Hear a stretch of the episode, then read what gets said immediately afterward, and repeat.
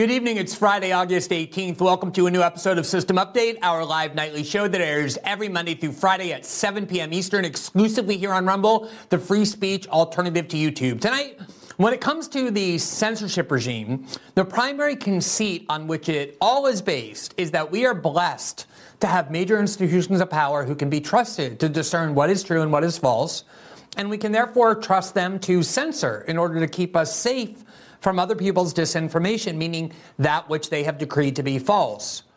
Among these benevolent institutions that have only our best interests at heart and which are steadfastly devoted to ridding our society of the scourge of disinformation are the nation's largest media corporations, the U.S. security state, big tech, and the leadership of the Democratic Party. These are the power centers that have united to set the bounds of what is and is not permissible speech. And as polling data demonstrates, they have persuaded a large majority of Americans, particularly American liberals, to support their efforts to keep the internet safe from false claims through their benevolent censorship power. One of the problems with this inspiring tale is that absolutely nobody lies more frequently, more glaringly, and more deliberately than those very institutions. One major focus of this censorship program, or rather of this program, System Update, and of my journalism generally, is to identify and deconstruct the lies and disinformation campaigns that they routinely disseminate. Doing so is necessary precisely because they deceive so many people with that nonstop tsunami of falsehoods, but also because it is vital to understand what the real functions of these institutions are. When they lie, it is not because they have deviated from their mission or committed some sort of error. The opposite is true. They do that because they are fulfilling their mission. The reason that those who lie most with inside corporate media or the U.S. security state are the ones who are most rewarded within those institutions is because their institutional mission, their institutional mandate is to propagandize, deceive, and thus control the thoughts and then the actions of the American population. Their lies are provable and clear, though sometimes they do require some time to demonstrate because oftentimes one must wait for the relevant evidence to emerge from the dark where they've hidden it in secret, as happened with the Pentagon Papers or the WikiLeaks publications or the Snowden reporting and the Twitter files and so many other instances where we had a sense that they were lying but couldn't yet prove it journalistically because they sufficiently hid the evidence, often making it a crime for the evidence of their lying to be disclosed. That's what classified information or the classified law is for. Rarely, though, is a lie so blatant and immediate that one can show it the minute it comes out of their mouths. That, however, is what happened this week when the new rising star of the Democratic Party, Congressman Daniel Gold- Goldman, the billionaire heir to the Levi Strauss fortune, who is from Manhattan, who was part of the Mueller team, and who got elected because his family is good friends with the Sulzbergers, the other billionaire heirs who control the New York Times, and he happens to have run for Congress in the one place the New York Times endorsement still matters, which is Manhattan, and that's how he won. He went on CNN this week and was interviewed by CNN host Jake Tapper, and the lie that Daniel Goldman told was so obvious, is so easily provable and is so undeniable that even though it's not necessarily the greatest and gravest and most consequential lie ever, we want to begin the show by showing it to you so that you can see just how glaringly and casually they lie. And because I know for certain that nobody at CNN will ever correct or retract this lie, no matter how dispositive the proof is, no matter how many times they see it, and I know they will, yet again illustrating that their real function and the other fraud of their claims about who they are and what they do will become so evident. They don't lie by accident, they lie on purpose, they don't lie in isolation, they lie systematically. Then, a new and genuinely excellent book was released this week that illustrates the crucial ideological conflicts taking place within the Republican Party and our political system generally. It uh, illustrates a lot of the debates taking place, the vibrant debates within Western politics generally, and it also powerfully documents the way in which corporate power is being aggressively centralized and then weaponized to both impose a very menacing form of tyranny as well as to abuse and repress America's working class. It's written by Sohrab Ahmari, who was a former editor with the Wall Street Journal and who ran the op-ed page for the New York Post, and now he's the founding editor of, Com- of Compact Magazine, which is designed to explore what I think is the ample common ground between political populists of all types. The book is entitled Tyranny Inc how private power crushed American liberty and what to do about it. The way in which corporatism, along with militarism, is becoming the defining ideology of the American ruling class, it's been that way for decades, but it's gotten so much worse in the past several years. In the process, crushing both core political liberties and the American working class is easily one of the most important developments of the last couple of decades. I was excited to blurb the book when I read it when it was first in its draft stage, and now I'm really looking forward to talking with Sohrab, who I consider one of the most interesting and independent minded voices around, about this book and his worldview in general. And then finally, time permitting, we will look at a new fraudulent political activism group started by Supreme neocon Bill Kristol that he is calling Republicans for Ukraine.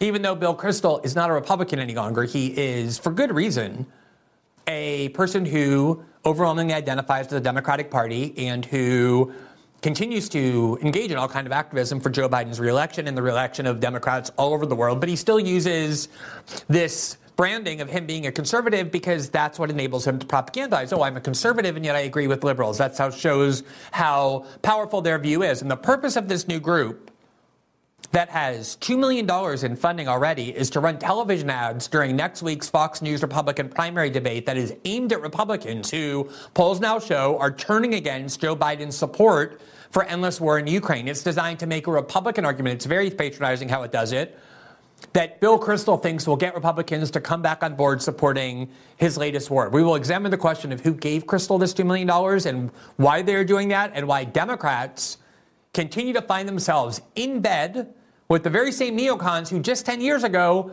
they were regularly calling fascist and racist and bloodthirsty Nazis. As a programming note, next week, as I indicated, the Republican primary debate, the first of the election cycle, will be held in Milwaukee on.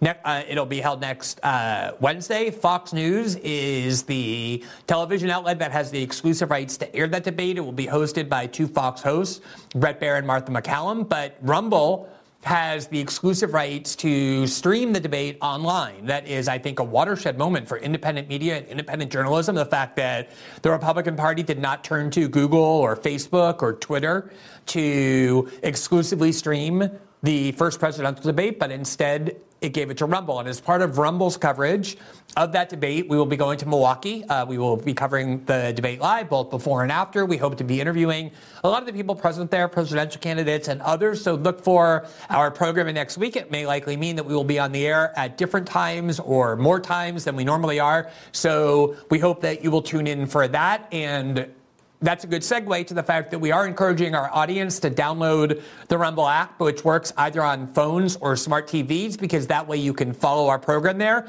And if you enable notifications, which we hope you will, it will notify you the minute we uh, start broadcasting live on Rumble at any time. That means if we do it at a time that's out of the ordinary or we're a little late, you don't have to wait around. It'll be directly sent to however you ask it to be sent. As a reminder, System Update is available in podcast form. You can follow the episodes 12 hours after their first broadcast live here on Rumble on Spotify, Apple, and every other major podcasting platform. If you rate and review the show, it helps spread the visibility of the program. For now, welcome to a new episode of System Update starting right now.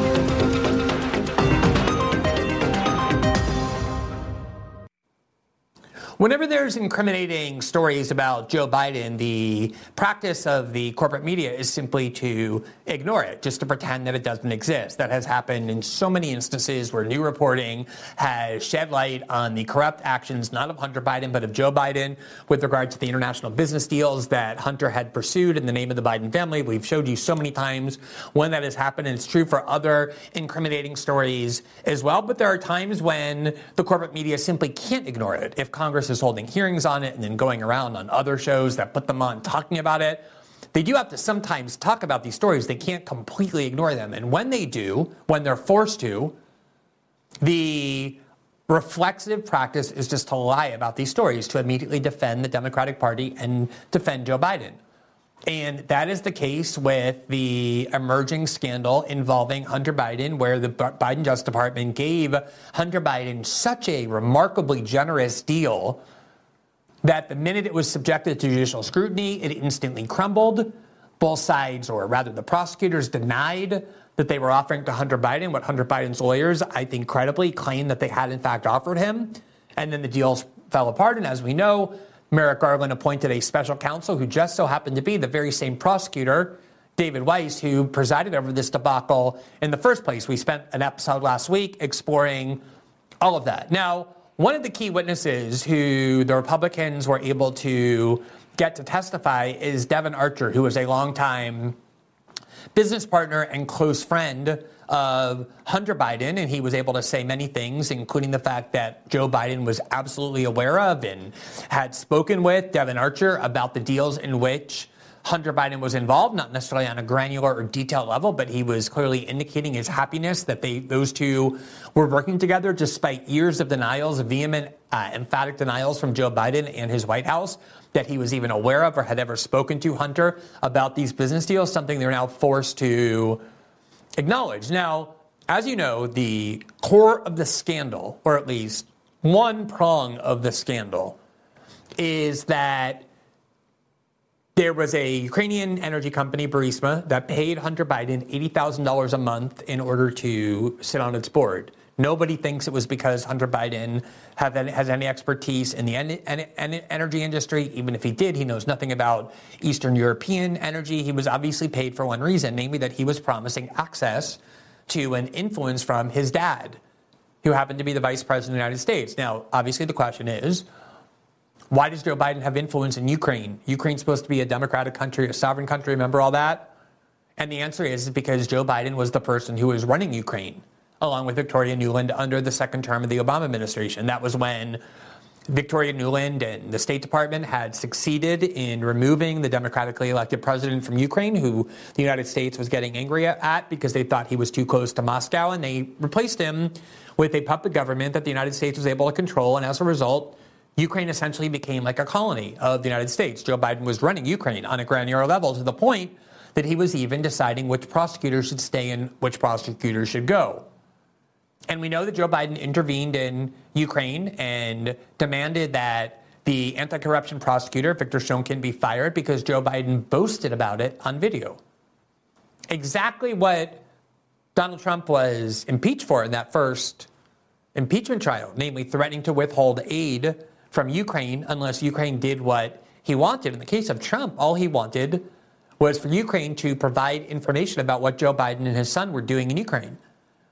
In the case of Joe Biden, however, he was threatening to withhold loan guarantees unless the Ukrainians fired their anti corruption prosecutor.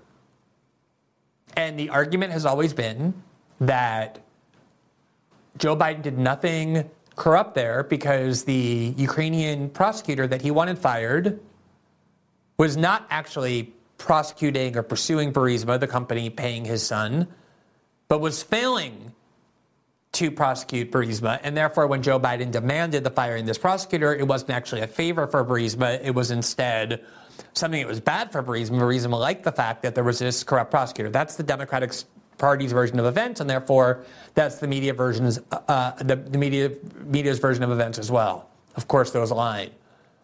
So Devon Archer emerged as a critical witness, and he went to testify before the House uh, Oversight Committee that was investigating, that is investigating all of these business transactions between Joe and Hunter Biden in China and Ukraine and elsewhere.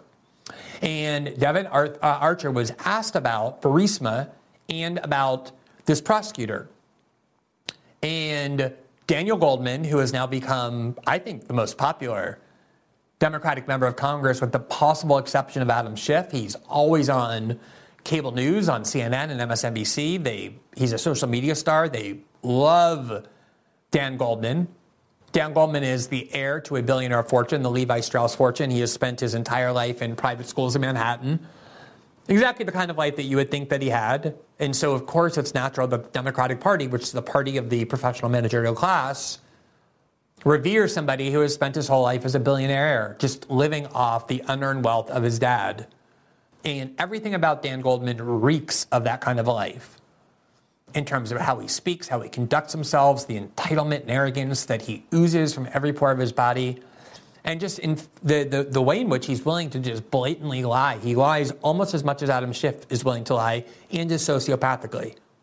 And so, in a lot of ways, Dan Goldman, who also was on the Mueller team, he's just right in the G spot of Manhattan liberal voters. a billionaire heir to the Levi Strauss fortune on the Mueller team, constantly going on MSNBC to talk about Donald Trump and collusion with the Russians. It's not easy to, it's not difficult to imagine why Daniel Goldberg, uh, Daniel Goldman won in Manhattan despite running against many serious and professional politicians, including Mondaire Jones, the African American congressman who was elected to his first term in 2018, who he defeated, as well as multiple others. He also benefited from the endorsement of the New York Times, run by the Sulzberger boys, who are also billionaire heirs to an unearned to unearned wealth that they did not earn. And the New York Times endorsement matters nowhere except in the Manhattan district where Dan Goldman is running. You remember hilariously the New York Times in the 2020 Democratic primary campaign co endorsed Elizabeth Warren and Amy Klobuchar. So that shows you the value and the weight of the New York Times endorsement, except in this district where Dan Goldman was running. So the path was paved for him by a combination of his family wealth, being a key part of the Russiagate fraud, and then having his friends, the Sulzbergers, endorse him. Anyway, he went on CNN, specifically with Jake Tapper, to talk about the question of whether Joe Biden intervened in Ukraine to help Burisma while it was paying his son, and in particular, the testimony of Devon Archer, who is being held up by Republicans as proof that Joe Biden was actually corrupt and did, in fact, intervene. I want you to listen to what Dan Goldman said, because what he said is a blatant easily proven and deliberate lie. And once you hear what he says, I'm going to show you the evidence that easily demonstrates that. And in fact, what we do know is that the only official action the president took related to Hunter Biden's business interests was detrimental to Hunter Biden's company business interest. It was detrimental to Burisma, as Devon Archer, this new star witness for the Republicans, said, because the uh, Burisma had the corrupt prosecutor general quote, and I quote the witness, under control, and that that was a good thing for that prosecutor general to be uh, in office, and yet Joe Biden urged Ukraine, the Ukrainian government, to fire that prosecutor general. That's the only connection that President Biden had with any of Hunter's business dealings. Okay, so that was a pretty straightforward and easy to understand claim. There's two components to the claim. Number one, when Joe Biden intervened in Ukraine to demand the firing of this Ukrainian prosecutor, it redounded not to the benefit of Burisma, but it prejudiced their business interests because this prosecutor was somebody that Burisma had under control. They didn't want him fired, according to Daniel Goldman. And then the second prong of his claim is what he says is the substantiation of that assertion, which is that Devon Archer testified, said Daniel Goldman, that Burisma had this prosecutor under control. So Dan Goldman went onto CNN and said to Jake Tapper that Devon Archer testified that there was no reason for Burisma to want this prosecutor fired because this prosecutor was under Burisma's control. Now let's look at the transcript of the testimony that Devon Archer uh, gave that Dan Goldman is referencing, where Dan Goldman was present and actually p- questioning him for part of this testimony. And so he knows what Devon Archer actually said, which is why I say he's deliberately lying. So we're going to put this testimony on the screen. And you see there the key parts which are already highlighted. This is testimony that Devon Archer gave on August 4th. So it's not like there's a time memory lapse issue. We're talking about just a couple of weeks ago.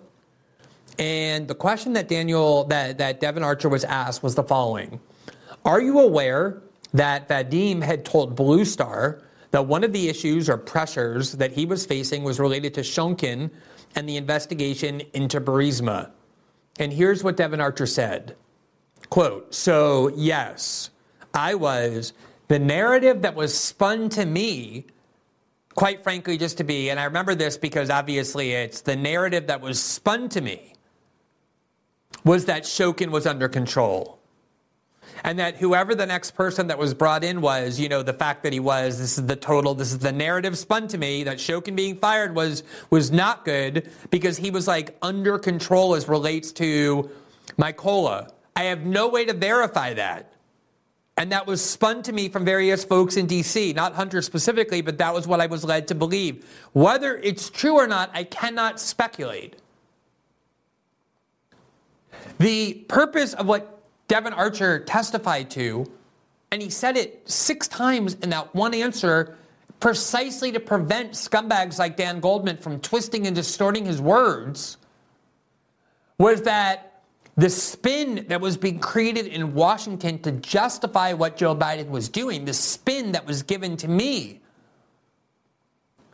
was that having this prosecutor fired was not good for Burisma, but instead was bad for Burisma because Burisma had this prosecutor under control. He even goes so far as to say, I have no way to verify that. And here you see it, just to emphasize the point, how many times Devon Archer tried to prevent Dan Goldman from lying this way. He said, the narrative that was spun to me, again, he says, the narrative that was spun to me was that Shonkin was under control. And then he says, This is the narrative that was spun to me. He said it a third time there that Shonkin being fired was not good because he was like under control as it relates to Mykola. And then again, Dan Goldman said, uh, rather, Devon Archer said, I have no way to verify that. And then for the fourth time, he said, and that was spun to me from various folks in D.C. Whether it's true or not, I cannot speculate. Couldn't that be any clearer? Now, when Dan Goldman got to ask Devon Archer a question, he tried to twist his words so that Daniel Goldberg, Daniel Goldman could justify going on to CNN and other places like it and lying about what Devon Archer said by claiming, oh, even Devon Archer admitted, admitted that the prosecutors being fired was not good for Burisma, was bad for Burisma because they had the prosecutor under control. That's the only way to defend Joe Biden here. And then to be able to say, even Hunter Biden's best friend and business associate, even the star witness of the Republican Party, said that Victor Shokin was under control by Burisma, or rather, uh, yeah, Victor Shokin, the prosecutor, was under uh, control by Burisma. There was therefore firing him was not good for Burisma. Would be a pretty significant weapon for the Democrats to use to Joe, defend Joe Biden. The problem is, Devon Archer didn't say that. He went out of his way four times to say that wasn't what he was saying. And so then Dan Goldman went back and asked, thinking he was a clever lawyer. Remember, he was one of the stars of the Mueller team, the, the, the Justice League of the, the prosecutors that Robert Mueller had assembled, the A team. And so Dan Goldman tried again. He said, let's talk about legally. I think just to pivot to that, because you had said earlier that I believe the direct quote is that Burisma felt like they had Shokin under control. Mr. Archer said, correct. And then Mr. Goldman said, Dan Goldman said, what did you mean by that? And Devon Archer again went back to say, don't go after this interview and lie about what I'm saying. I'm not saying Burisma had the prosecutor under control, so don't say I'm saying that. He went and again said, that was like that was a narrative that was that was told to me by various of the DC teams that the firing of Shokin was bad for Burisma because he was under control. Do you see how extreme this is and how deliberate it is? This is the lowest level, most primitive and crude form of lying. It would be like if you were talking to a friend of yours and you were saying, somebody in Washington who is a pathological liar told me that Daniel Goldman is an embezzler, that the way he got wealthy was by stealing people's pensions and that he has spent his entire life embezzling people's money. I don't believe that. In fact, the person who told me is a pathological liar, and therefore I don't believe that it's true. But that's what this person who I believe is a liar told me that Daniel Goldman has spent his entire life embezzling and that his wealth is due to theft of pensioners. Imagine if then somebody heard you saying that and went onto television and said that you said, based on that conversation I just described, that Daniel Goldman is an embezzler and that his wealth is based on theft of pensioners' money. That's the same kind of lying that this is. It's that obvious and that primitive. And the reason I can say with great confidence that Daniel Goldman is lying on purpose, deliberately, and intentionally is because there's simply no way to have sat through this and heard Devon Archer go out of his way multiple times to try and tell Dan Goldman in so many words, do not claim that I'm saying this.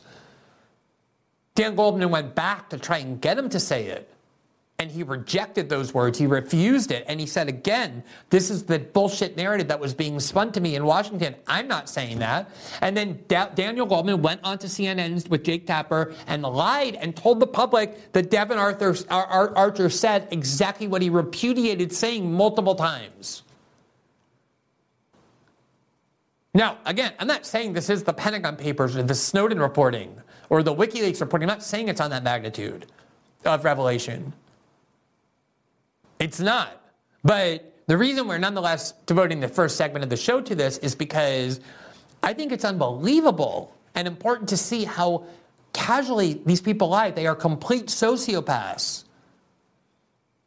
And the fact that he went on CNN and said that to Jake Tapper, and I'm not even necessarily saying Jake Tapper should have been prepared in that moment to correct him or fact check him, because it's not necessarily the case that you're going to master every nuance of a witness's testimony before an interview. But what I do know for sure, I feel so confident saying, is that CNN is not going to retract that claim. They're not going to go back now and tell their viewers that Daniel Goldman lied. They're never going to confront him about it. They're going to invite him back onto the program. They're never going to mention this.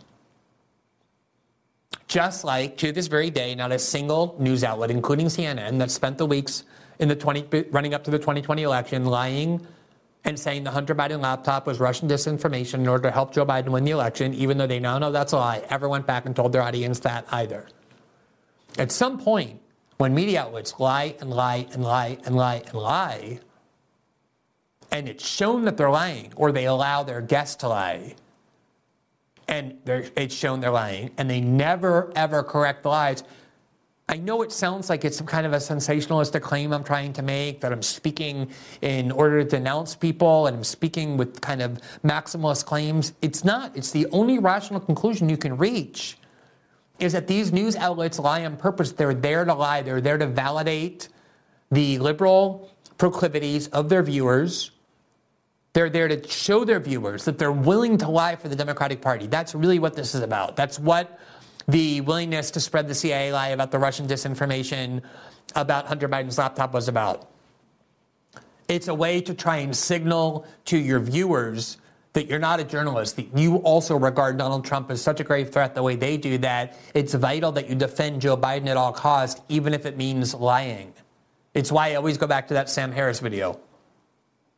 And I really say this with earnest, uh, with earnestness that we owe Sam Harris a lot of gratitude because he set forth in the clearest and most candid way yet the real mentality governing all of these institutions, which is that the evil of Donald Trump is so severe that anything and everything done to, to, in the name of stopping him, including censoring and including lying like this, is justified. And that is the real core of these institutions. And I think that every single time we have an example like this that's that glaring, it is crucial to dissect it.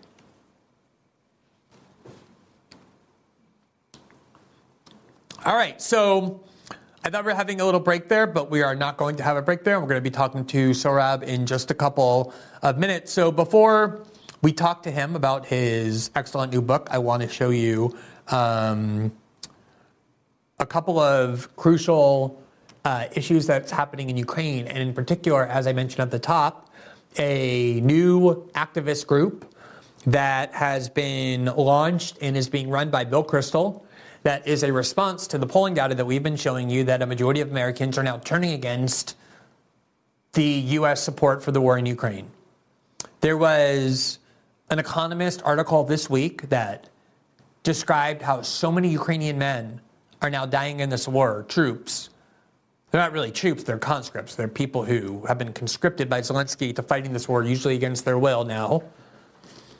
That so many of them are dying in the attempt, the futile attempt to break through entrenched Russian lines. They're having to dig up mass graves from World War II in order to make room for the corpses. That's how many people are dying in Ukraine. There was an estimate from the New York Times today, which they acknowledged was probably a severe underestimate, that the number of troops that have been either killed or wounded on both the Ukrainian and the Russian side exceeds $500,000, and that's likely an underestimate. So I just want to show you this new group that is designed to pretend that they're conservatives, They're going to target or conservative voters who are watching Fox News during the GOP debate in Milwaukee next week that we will be at.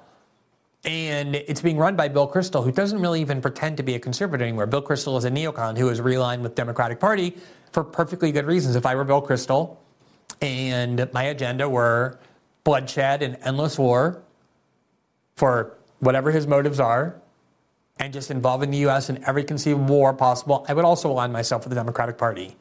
Because as our next guest just wrote a book describing the politics of the Republican Party is changing, but the politics of the Democratic Party is very united, very steady at this point. It's changed a lot, but it's now very clear what it is, which is why the majority of the support coming for the war in Ukraine comes from the Democratic Party. So here's the Washington Post today reporting that, quote, a conservative group launches a new campaign to push for Republican support for Ukraine.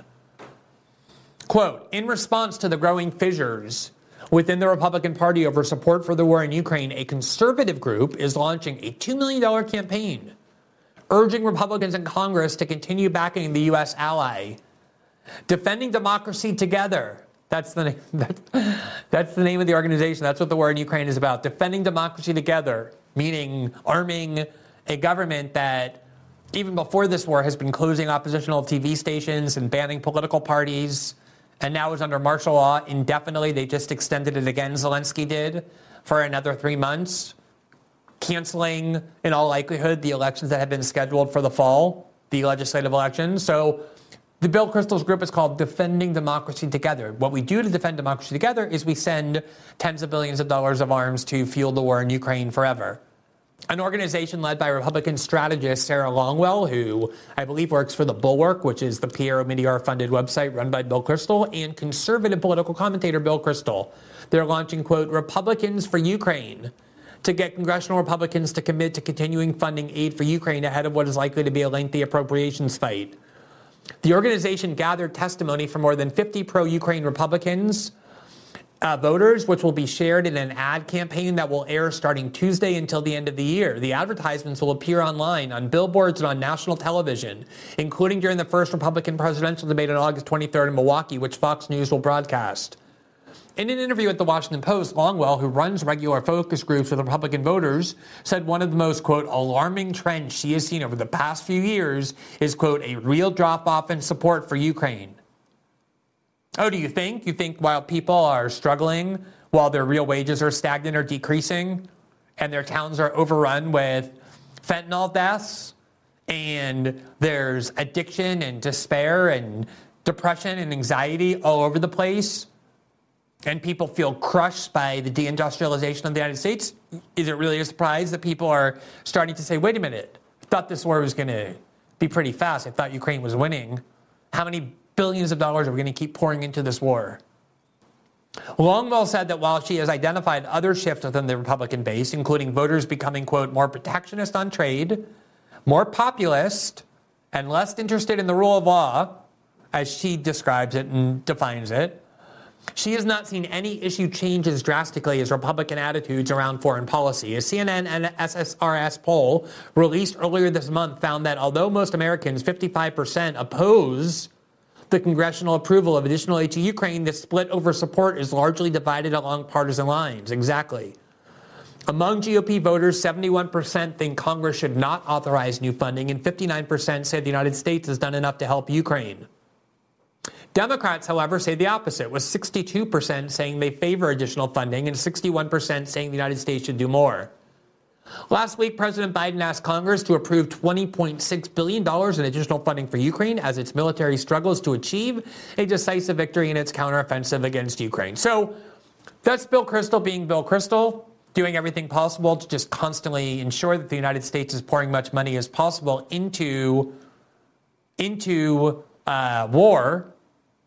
The question, though, we have is who gave him that $2 million in order to do that? Where is this money coming from. Now, we know for sure that it's Pierre Omidyar, the Russiagate fanatic, the Never Trump fanatic, who was funding The Intercept from the beginning when I co founded it, while I was becoming a hardcore skeptic of Russiagate and of Never Trump ideology in general. I was often attacking Pierre Omidyar's groups that he was funding by Bill Kristol and others on Russia while at The Intercept.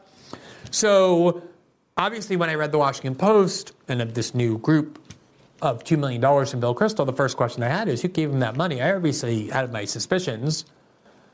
And then we looked into it, and lo and behold, here's what we found. This is from Open Secrets, October of 2020. Never Trump Group is 2020's top dark money spender so far. And it says, according to Form 995, Form 990 filings showing grants distributed by other nonprofits, Defending Democracy Together, that's the group, received $1.6 million from Democracy Fund Voice, a nonprofit funded by eBay founder Pierre Omidyar. It also received $75,000 from the Hopewell Fund, a nonprofit with ties to the dark, top dark money donor of the 2020 election cycle, the Liberal 1630 Fund. Still, the vast majority of its funding comes from sources unknown to the public. Defending Democracy Together have partnered with the Lincoln Project to turn Republican voters against Trump. As part of their initiative, Operation Grant, the two groups are aiming to mobilize anti Trump Republicans in swing states such as Ohio. The Lincoln Project has spent nearly $32 million on ads to unseat Trump. Okay, so we have here too from CNBC that the anti Trump group, led by longtime GOP strategist Bill Kristol, raised and spent millions during the 2020 campaign. This is from December of 2021, and it says Defending Democracy Together, that's the group running these ads, is like Work Money, a 501c4 nonprofit that does not publicly disclose their donors. Its 990 disclosure form shows two anonymous donors, each worth over $10 million. One of those donations came from the 1630 Fund, a dark money fund that often backs Democratic leading causes. Previous backers of the group include a foundation run by conservative media mogul Robert, uh, Rupert Murdoch's son, James Murdoch, and his wife, Catherine.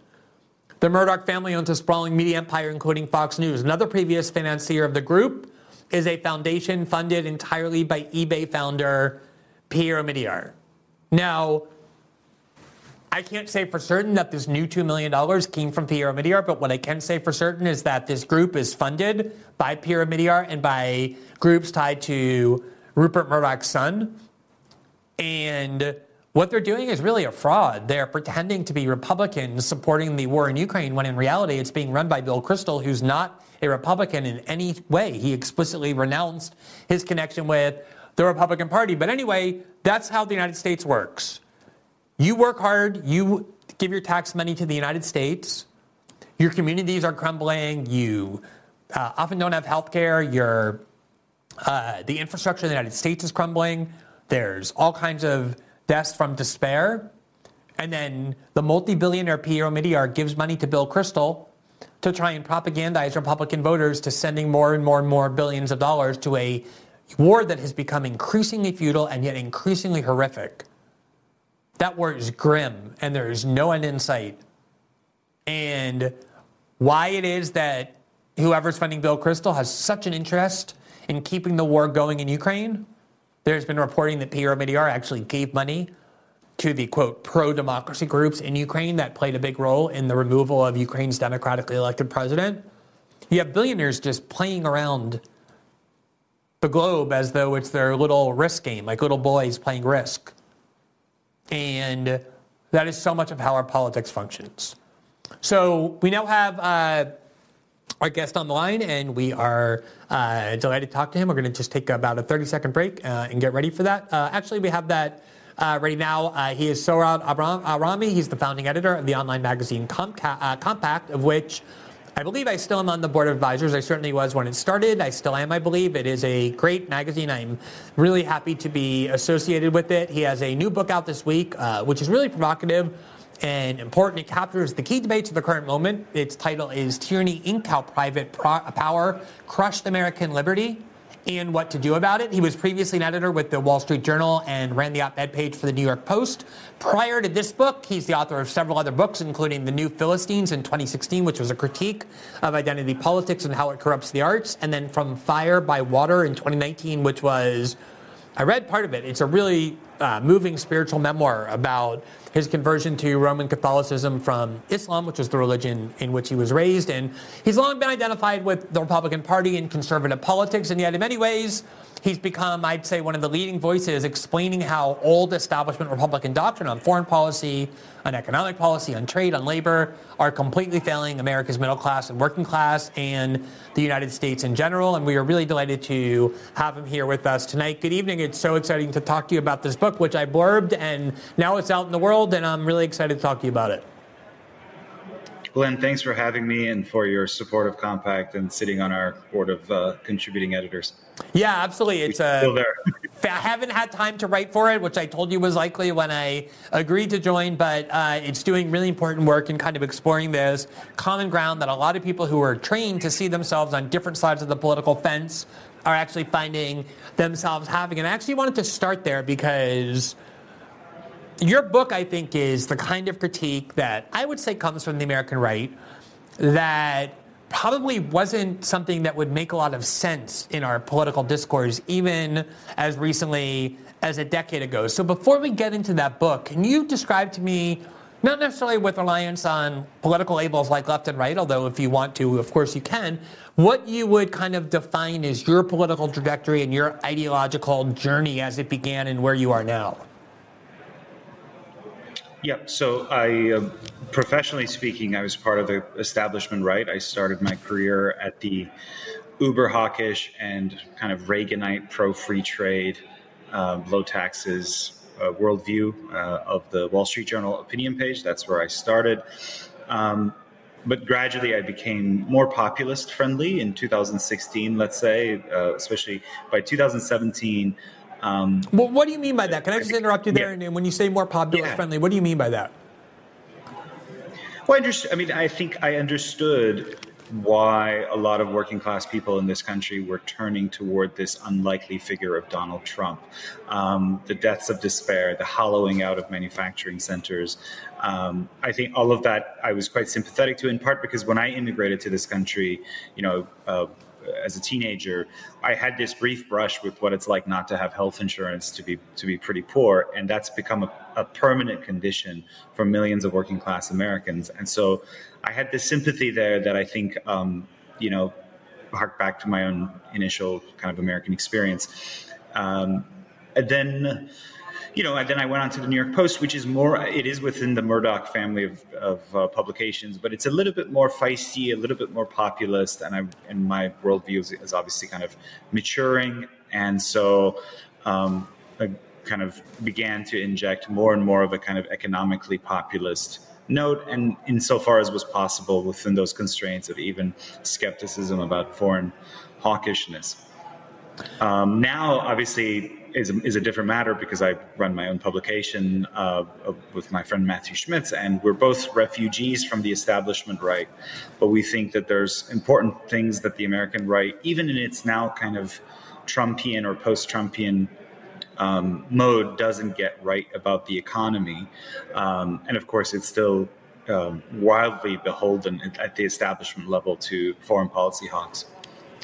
So I, have been struggling a lot with these words, left and right, conservative and, and, and, liberal, because I really believe that they are more impoverished than helpful in terms of a lot of our political debates, even though they still matter in terms of having to think about what your first principles are.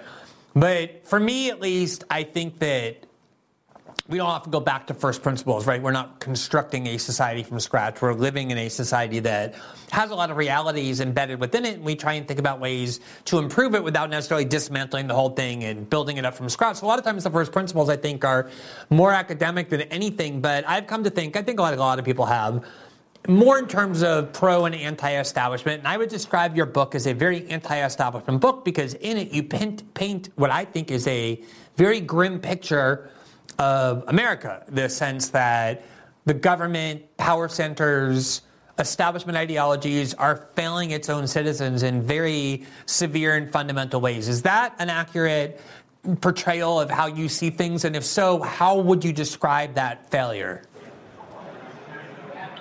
Oh, absolutely. I mean, I think that the way I describe it is that politics, where we do you know, political contestation. We disagree about each other using the ballot box, using um, protest movements, um, labor activism, so on and so forth has been sidelined um, in part because we've seen the rise of what I call private tyranny.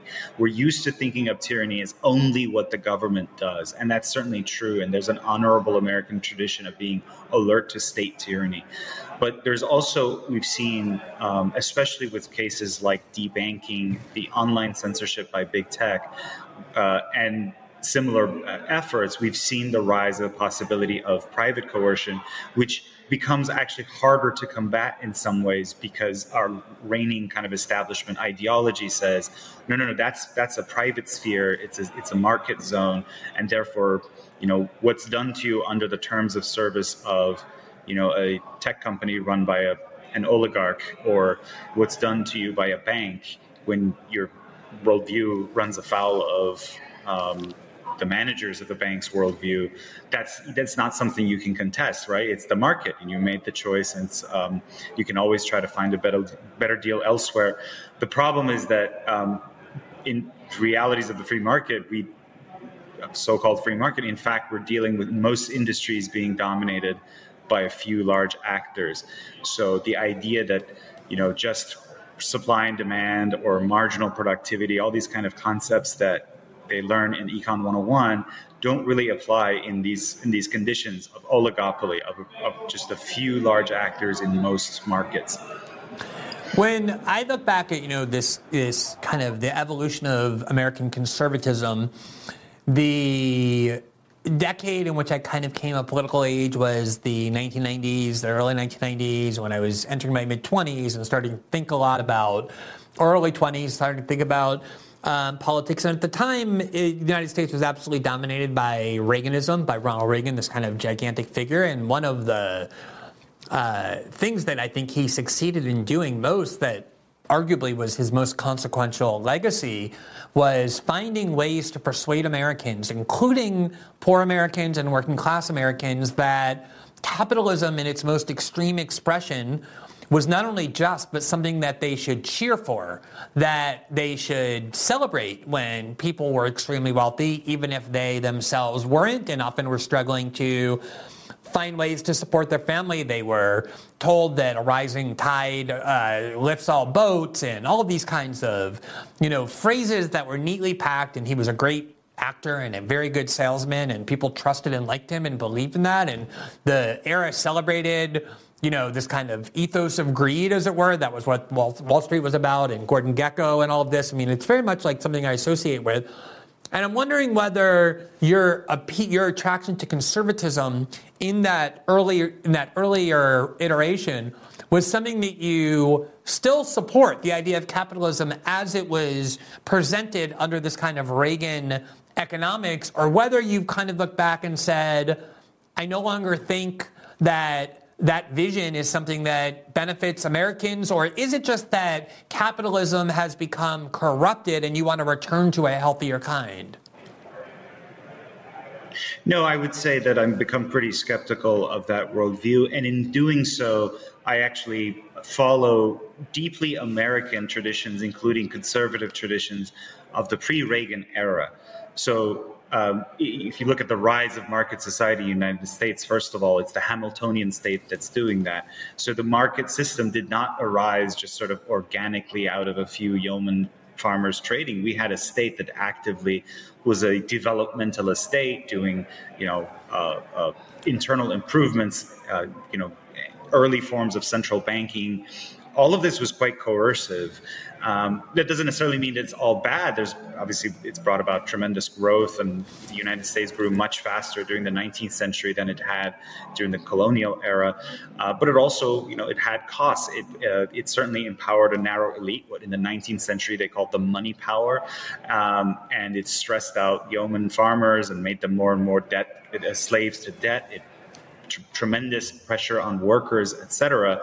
Um, so there are these American responses that are quite um, skeptical of capitalism. And if you read some of the quotes, for example, of the Jacksonians, including President Jackson's own veto of the second bank of the United States. If you didn't know that Jackson said that, you would think it was a quote from some from Bernie Sanders, where he decries how the rich become richer, the poor become poorer, and the politics is needed, and a mass politics is needed to stop that. So then and then you get the New Deal tradition in the 20th century, which was upheld not just by Democrats, but also by uh, Republicans in the sort of older Eisenhower Nixon tradition. So I look back at that sort of Reagan era as, you know, it's just not reflective of the full American tradition. It's a it's a kind of invented, relatively recent thing to th- for, for Americans to think about markets with such kind of um, pure optimism or, or idealism. You know, one of the uh, realities of the 2016 campaign, of Trump's successful 2016 campaign, successful both in the sense that he vanquished the Republican establishment in the primaries and then won and defeated the Clinton machine in the general election, was people remember very well that he ran against and denounced Bush Cheney neocon foreign policy. Everybody understands that, everybody remembers that, everybody knows that. He also, though, really ran a lot against traditional economic policy of American conservatism, including, you know, doing something that Republican politicians never would have done, which is saying essentially that Reaganomics no longer serves us well, even if it did previously. And Steve Bannon's vision, and I wish I could live in the world in which it ended up uh, finding expression was the first thing we're going to do is get into office. We're going to do a bipartisan deal for an infrastructure package. We're going to renew American infrastructure. We're going to put Americans back to work with this massive spending package. Then we're going to raise taxes on the wealthiest, and then we're going to take those that money and we're going to use it to build a wall. It's kind of a vision of America of, of American nationalism, of populism, and how those can be fused think Jared Kushner ended up winning that, that power battle, and instead, Bannon was out, and one of the first things President Trump did was cut corporate taxes. Do you, though, think that, I mean, I definitely think there's this enduring change in the Republican Party when it comes to views of the security state, of American liberty, of surveillance, of the CIA, of foreign policy as a result of Donald Trump. Do you think there's a enduring and real change in how Republican voters think about corporatism and the oppressive role that large American corporations play in their lives, not just culturally but economically as well? I would say that's certainly true of a growing number of the Republican base, a growing share of the Republican base, I should say. Um, you know, in 2016, as you said, Trump ran on defending entitlements. I'm not going to cut your entitlements. Uh, free trade was a failure. And even hinting at his support for some sort of public health, uh, public option in healthcare. You know, he told Senator Cruz, "I'm not going to let people die on the streets." And those working class people, many of whom were, you know, Obama voters in 2012, shifted to Trump so that he won the highest marginal share for a Republican president of union households in 2016. Uh, as you said, though, he didn't, even though he didn't really deliver much for that group of voters, in 2020 he consolidated with them and even began making inroads among working class people of color. But I just don't, I don't see the, the party apparatus being capable of delivering a, a working class agenda in the way that we would want it to. And the problem is that I'm, what I worry about is, you know, working class people are smart. If you just if you only do culture war and everything about that anti woke, and I'm pretty anti woke, I find a, a lot of it just obnoxious or downright sinister. But if you just talk about anti woke, anti woke, anti woke, and not talk about things like you know corporate power and and uh, you know rethinking the American economy because it leaves these deaths of despair in its wake. Eventually, working class people are not stupid. They're going to catch on to that, and either they'll become apathetic, or some share of them will just fold back into the Democratic Party, where at least okay, the unions get a little bit of something. Um, and that's very, it's, it's really tragic, but it's a responsibility for these Republicans who claim to be populists to actually deliver concretely on the economy. One of the moments I thought was so telling about the potential for this vision that you're laying out to find fruition was when it was late 2020. I believe it was even after the presidential campaign, but before Trump acknowledged that he was heading out of the White House. And there was a COVID relief package. And Bernie Sanders decided that he was going to filibuster that COVID relief package unless direct payments were made to American citizens, not just to large businesses. And the person who stood with him in filibustering that was Josh Hawley. So you have this kind of very classic example of the promise of right and left populism joining together. And then it turned out that when the bill was sent to President Trump, he vetoed it on the grounds that the payments were insufficient. He wanted, I think, $2,000 payments directly to the American people ended up getting sent back to Congress. They did increase the number of direct payments, and then President Trump ended up signing that legislation. That was a model of the kind of thing I think you were hoping for in 2016 and even throughout the Trump presidency that you seem to have given up on, at least in terms of Republican Party politics. Why isn't there more of those moments that so clearly would be politically popular, not just politically popular, but political bonanzas?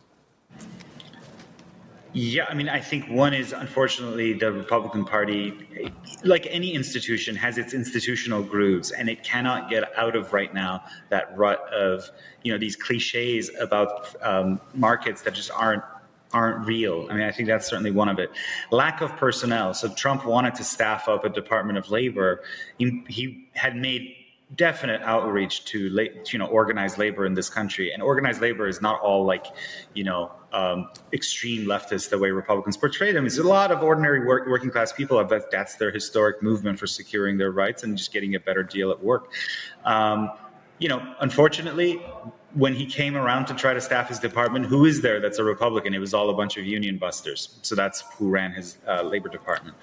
Um, so that's, I think that's one factor. Um, Which is very similar to the, finally, foreign, to the foreign policy apparatus, right? That he came in with this anti-neocon agenda. And then you have Mike Pompeo running a bunch of security institutions and Nikki Haley at the UN and John Bolton eventually worming his way into the White House. So of course you're not going to have uh, this populist vision when all you've hired are a bunch of warmongers, neocons, and you find the same thing in terms of economic policy. I didn't mean to interrupt. I just wanted to draw that parallel there because very much no, no, something similar exactly, happened. No, that's exactly right. Um, and I think another uh, uh, factor in all this is the fact that the um, the President Biden, I have to say, has incorporated much of that critique in, in elements of it in his policy in a way that's very challenging, I think, for Republicans. And I, I again, i have been calling on Republicans to be be alert to this, you know, my own side, but you know, um, he has kept up the tariffs that Trump imposed. He's actually accelerating the decoupling uh, from China. Uh, he's pursuing industrial policy with the CHIPS Act and the Inflation Reduction Act. Now, you might disagree with the details, and I certainly don't agree with all the details of those. But the Biden administration is doing those things, having having defanged populism. Um, I think the establishment in this country in very underhanded ways by using like the Russia collusion hoax and et cetera. They're clever enough to give in and recognize that some, you know, the environment has changed. And so I just think if if if if these GOP populists don't show equal vision, they'll be left behind. But there are, I have to say, there are green shoots. You know, you mentioned Senator Hawley; he's certainly one of them. Another one is Senator Rubio, and on, I'm sure you disagree with him on foreign policy, but on domestic policy, um, he's he's been very good supporting unionization drives and at Amazon and elsewhere. Senator Vance is not is has allied with Senator Liz Warren on on banking executives of reining in their power. So you know, I, I don't want to sound all grim. I mean, there are serious um, and worthwhile little developments that uh, you know should should hearten one. So I want to focus on the word in your book that we haven't yet talked about. It was actually the thing that got me excited to read it the first time when I read it, which is tyranny. He, usually, when this is this topic is discussed, and obviously it's a very significant, frequent topic on my program and in my journalism, we're talking generally about tyranny that comes from the state, about ways in which the U.S. security state, or in the age of COVID, health policy agencies constrained the American people, ensured that uh, their liberties are being restricted in all kinds of previously unthinkable ways. Obviously, that was a major story in the war on terror after 9 11, exploiting fears of Al Qaeda. Your argue, your book focuses though on the tyrannical components that come not from the government but from private power, from private corporations. Explain what that dynamic is. Yep. So uh, again, we you know coercion pervades us in the marketplace and in the workplace. So much of the book is really trying to show that to the reader because most readers um, are used to thinking of state power as the only source of coercion and unjust tyranny. But there is a great deal of tyranny in the private sector as well. It's not this zone of freedom and spontaneity.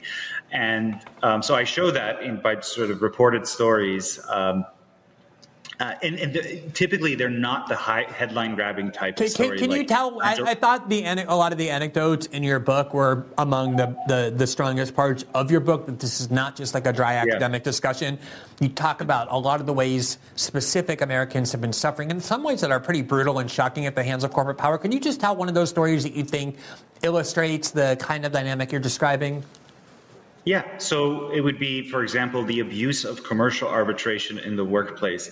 Um, it can get wonky, but I can explain it pretty quickly. So, commercial arbitration is this ancient practice where merchants of relatively equal bargaining power, that's very important, relatively equal bargaining power, they agree and say, before we go into a deal, if any dispute arises, instead of going to a, a typical traditional court with all the expense and pain of litigation, we will submit it to a neutral mediator who doesn't even have to be a lawyer or a judge, and they will summarily sort of decide our dispute.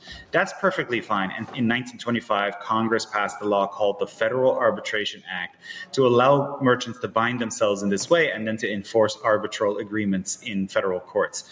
Perfectly fine. But over the past uh, two generations, since really the 1980s, mainly led by conservative Supreme Court justices, uh, arbitration has now been expanded to um, the workplace, a situation which is typically there's vast difference in bargaining power. If you're the individual employee of, let's say, Ernst and Young, which is actually a real story, a low-level accountant, and you show up to work one day and you get an email that says, going forward, if you have a dispute with us, we're going to submit it to our kind of corporate design mediation process, and you can't go to court and you can't do class action. It's not like you can say, well, no, I'd like to renegotiate that, as again, classically liberal kind of free market theory says. You show up to work because following day you have to put food on the table again. So that's what happened at Ernst Young. And so this employee who claims that he was pay he was not paid overtime that was due to him under the Fair Labor Standards Act, which is the federal law that guarantees you overtime. He was not paid that. He brought suit, but um, Ernst and Young insisted on sending it to arbitration, where it would have cost him two hundred thousand dollars. And again, Ernst and Young didn't challenge that it would have cost this employee Stephen Morris two hundred thousand dollars in order to recover $2,000, right? So 1% of, of the cost of the actual arbitration. But our Supreme Court, you know, again, a, a Trump appointee wrote the opinion, uh, Justice Neil Gorsuch said, well, he had freely contracted, and so arbitration overrules all. And so, in other words, what's happening is you have a real claim, and there's a law called the Fair Labor Standards Act, which is specifically designed to encourage you to band with other weak workers and bring collective action to bear. If you're forced to go into individual arbitration, it's just too costly and irrational for you to pursue your claim. So what that means is you're basically denied ordinary justice. So it's it's it's a technical case, but it's the kind of first of all an example of how the Trump administration, again, the Department of Labor was on the side of Ernst and Young under Trump.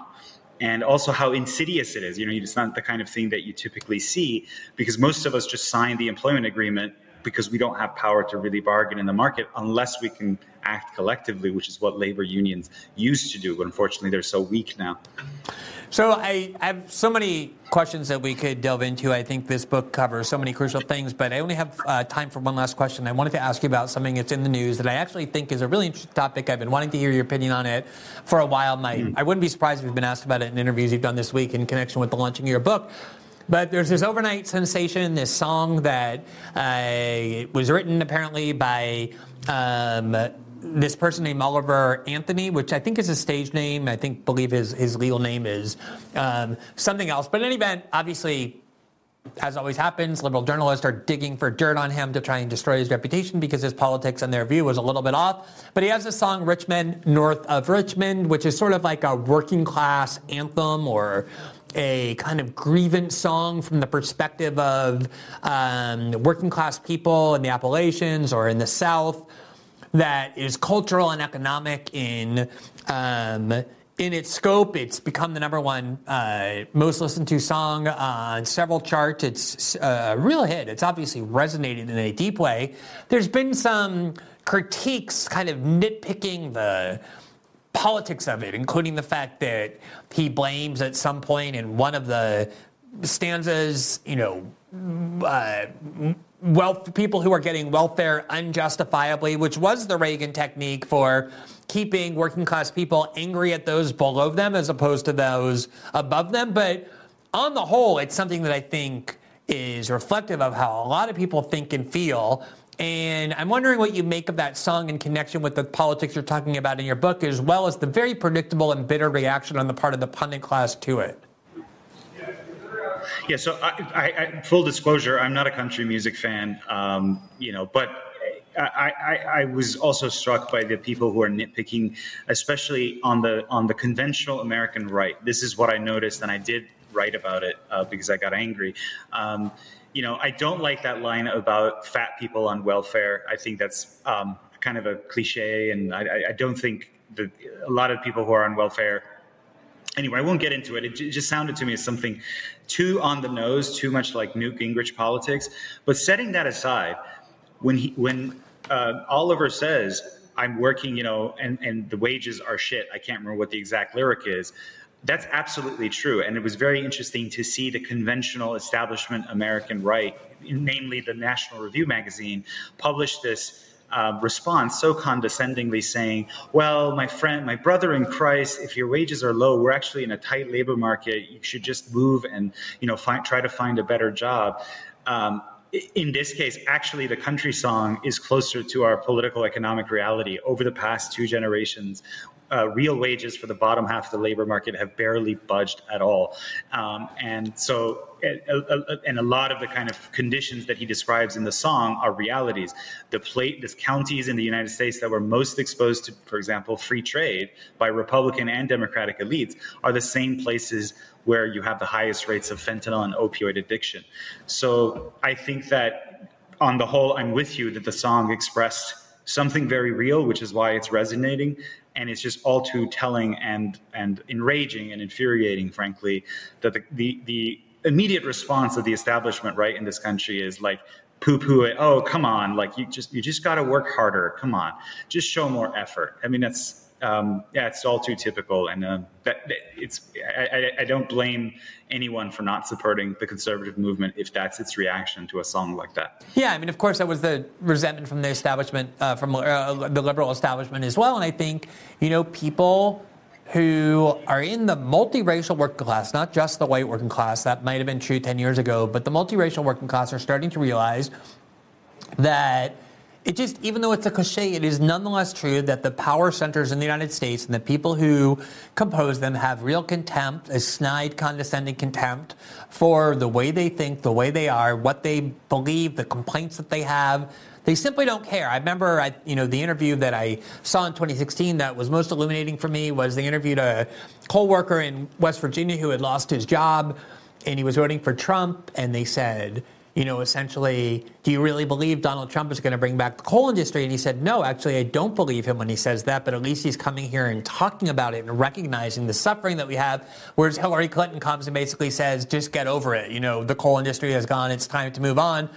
And I think not only that song, but the reaction to it so much speaks to the current moment. And I want to congratulate you on your book. I think your book actually covers a lot of these debates inside the Republican Party. There's very little debate inside the Democratic Party. It's very vibrant within the conservative movement. I think your book comes out right at the perfect moment as we head into this election where a lot of these issues are being debated and represented by different candidates. Um, I always find your work thought provoking. I found your book thought provoking. I hope people will read it. It's Tyranny Inc. And uh, check out. Uh, Compact Magazine as well, which always publishes um, some great stuff as well. Thank you so much for taking the time to talk to me about it. I know your launch week is a very busy week, so I appreciate it.